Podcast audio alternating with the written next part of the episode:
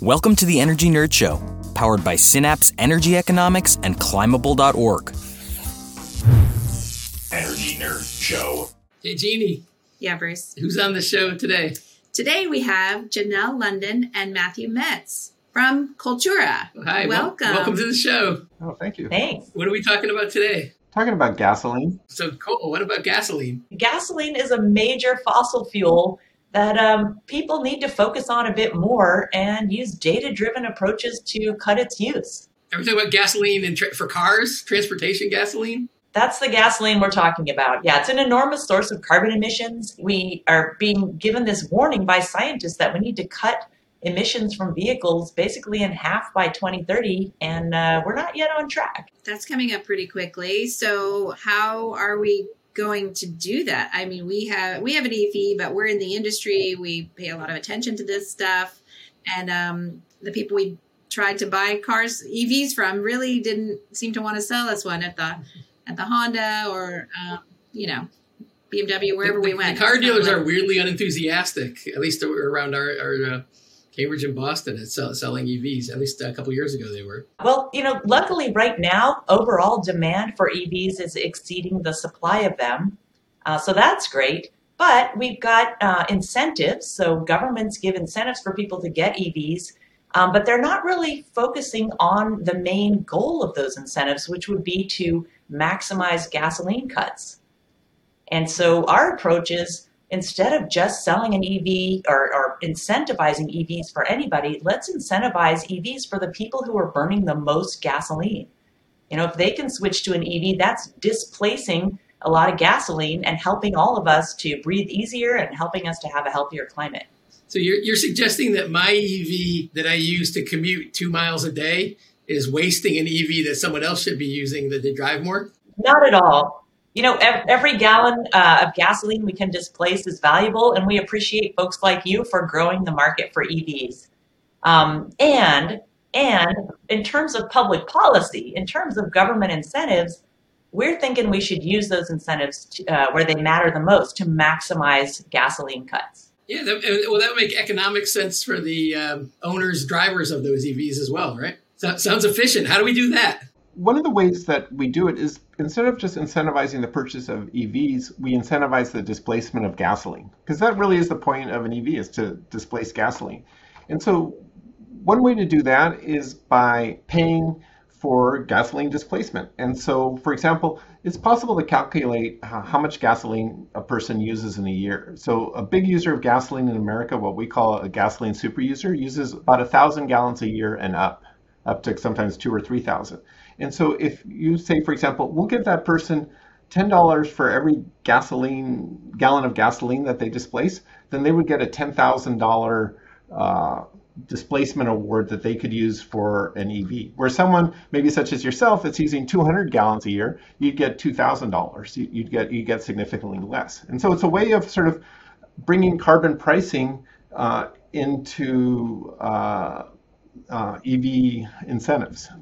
And so you get that kind of efficiency directed to where you want, but you don't have the political downsides of um, Gas tax? carbon tax, yeah, car, uh, gas tax. So I'm curious how it would work because I'm picturing uh, someone that drives a pickup truck. I'm from Texas originally, and their pickup truck can't just go to another driver, right? If they're going to get the ten thousand dollars, that vehicle is still going to be guzzling gas just under some other ownership. Is there? Yeah, but but the odds are is that it will kind of regress to the mean. So a pickup truck going from someone who's using a thousand gallons a year is going to go to someone using the average of maybe 450, and so you know that's a, a big step forward.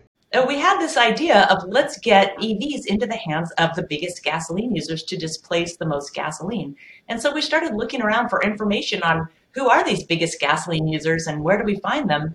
And there was pretty much no information out there. There's just no one is really tracking gasoline consumption and finding where these super users are. Um, so we set about to do it. Um, so we found an amazing amount of data where we could, at a very granular level, find where these super users are, what vehicles they're driving, and a bunch of other data about them so that we can identify them and so that governments can target them for, for switching to EVs first. So what would that be? The Sunoco credit card? Where, where do you find that data? Yeah, so we were very lucky to get some data from the California Department of Motor Vehicles um, and also what's something called the Bureau of Automotive Research that does um, smog and smog checks and records odometer readings when they do those smog checks. And so by using odometer readings and knowing the make, year, and model of the vehicle, which tells us its miles per gallon, we're able to figure out how many miles that vehicle travels on average per year and how many uh, gallons of gasoline it's using. Um, and so when we know the type of vehicle and we also know the zip code level where this vehicle is located. Um, so suddenly we are able to see, kind of visualize in a map, where are the heaviest concentrations of what we're calling these gasoline super users and a bunch of other demographics about the zip codes where they live. Um, what the main jobs are, where maybe they're near um, a major metropolitan area where it looks like they may be commuting a bunch of miles, um, the vehicles they drive, the languages that they speak, all sorts of data that, that's really helping us focus in on them. Cool. Can you give us any examples of uh, locations or neighborhoods or places where this uh, seems to be working? Sure. One example is a, a zip code in California in the city of Los Banos. And there, 26% of folks are gasoline super users. So that's pretty high concentration. The median income there is $63,000, which is kind of a little bit low for California. Um, and that zip code is located 80 miles away from the major metropolitan area that includes San Jose. Um, and so we, what we can tell from the data that we've been gathering is probably a lot of those super users are commuting round trip to San Jose every day. That would be 160 miles. Um, and we can also figure out that that is, uh, you know, 160 miles is doable. It's within the range of most EVs today. So they could probably switch pretty easily and cover their commute.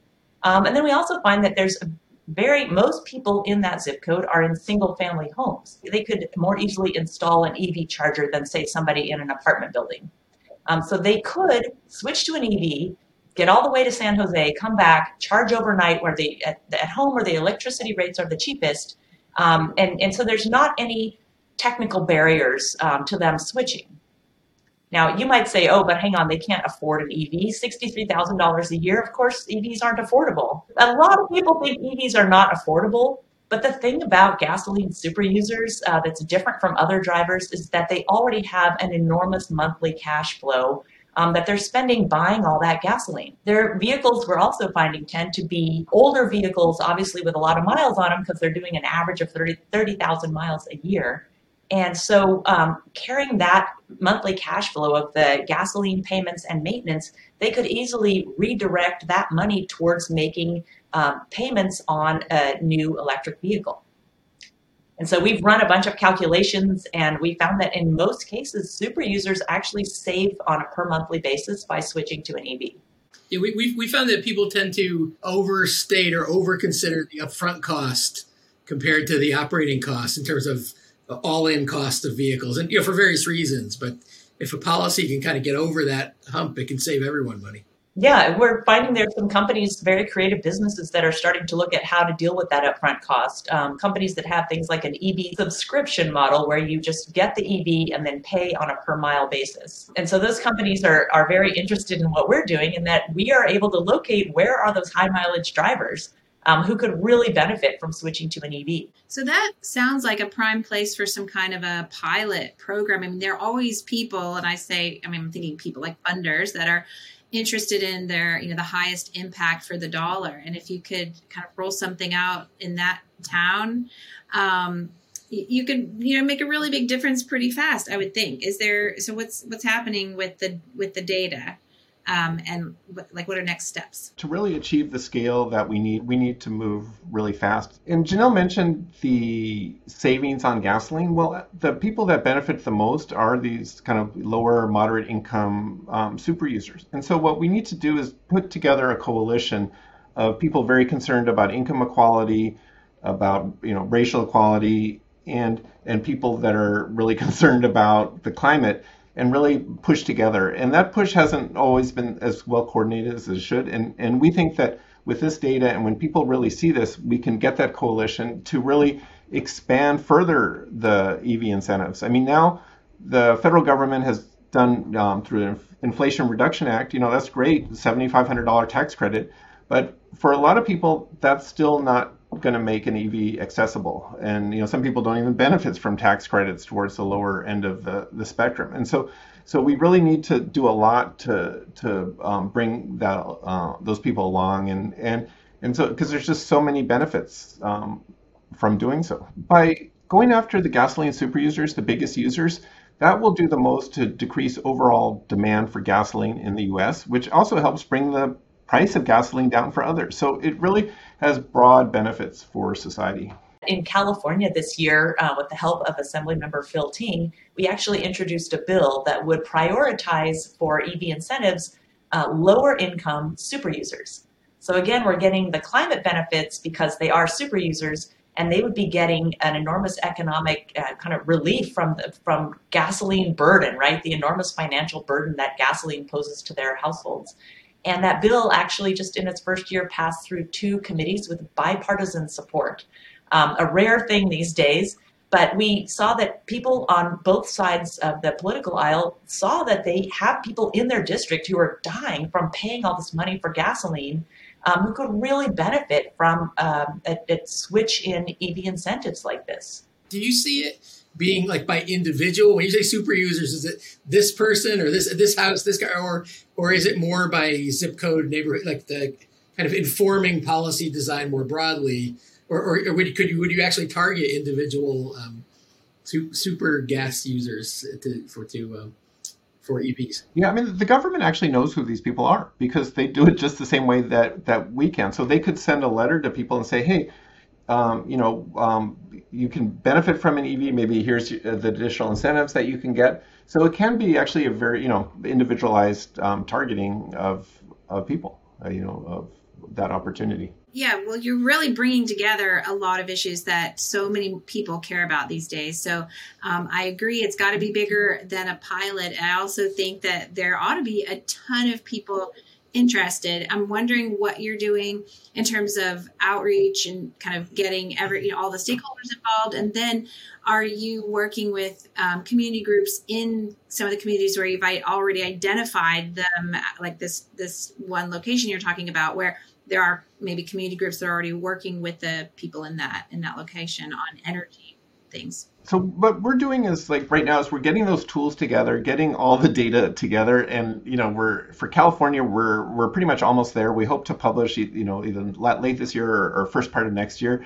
and we're also providing like a website so that that people will be able to access this information for themselves, and you know so it'll really be public. And and I think when a lot of equity communities, a lot of different people are going to say, hey, you know, there's a vast outflow of cash from our community that that we could really bring back in you know, to spend, that money locally, to go to renewable energy, I think then um, it, it's going to start to, to mushroom. And we're going to do whatever we can to, to push that along. So if people want, if watching the show want to um, find that information, that data, the website, those maps? Is there a place they can go now? This is what they should do. Is they should, um, you know, sign up on Coltura website, and we're gonna do a big release in a month or two, and then they'll be the first to know. They'll they'll get notified, and I mean, there's a lot of good information about this already. This these concepts on Coltura's website.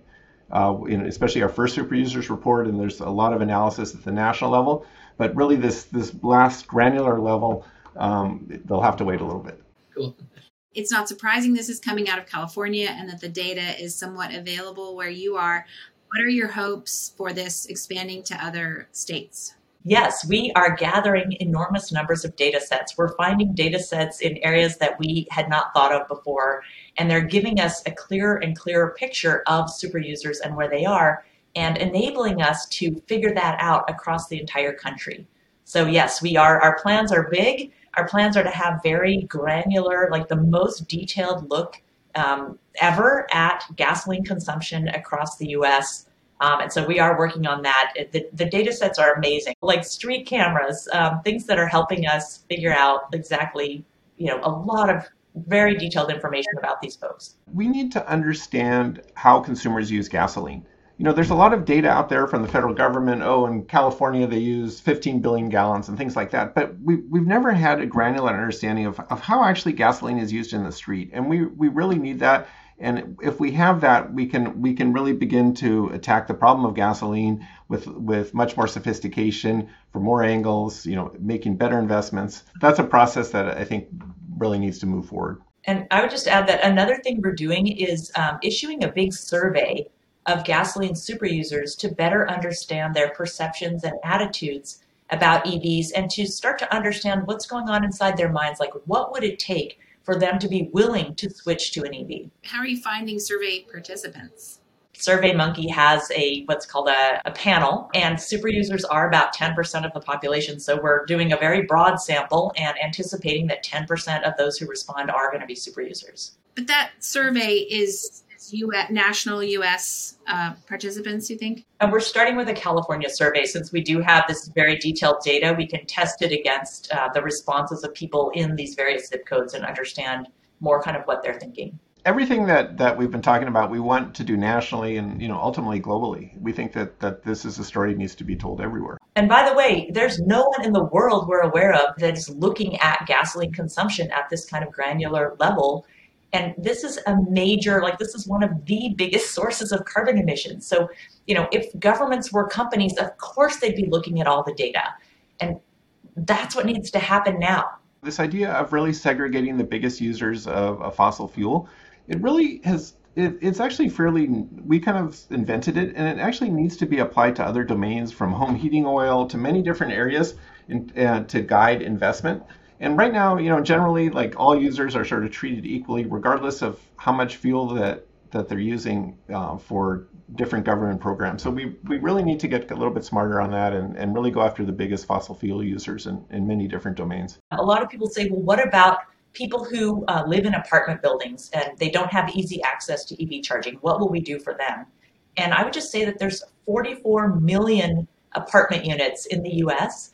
And so um, instead of trying to get EV charging for all of them, if we focused on the ones where super users live, that would have a lot bigger payoff in terms of gasoline reduction. Easy enough to put them in the parking lot. I'm going to say that most of the uh, analyses that I've seen of you know electrification of transportation, and uh, that really is uh, counting cars, right? So it's about market share of cars going off the lot. It's um, the share of cars on the road. You know how many EVs on the road, and the idea of tracking and designing policies that address usage and miles traveled, and therefore CO two and and you know other um, you know air pollution and effects of um, fossil fuel combustion. It's like yeah, great, great idea.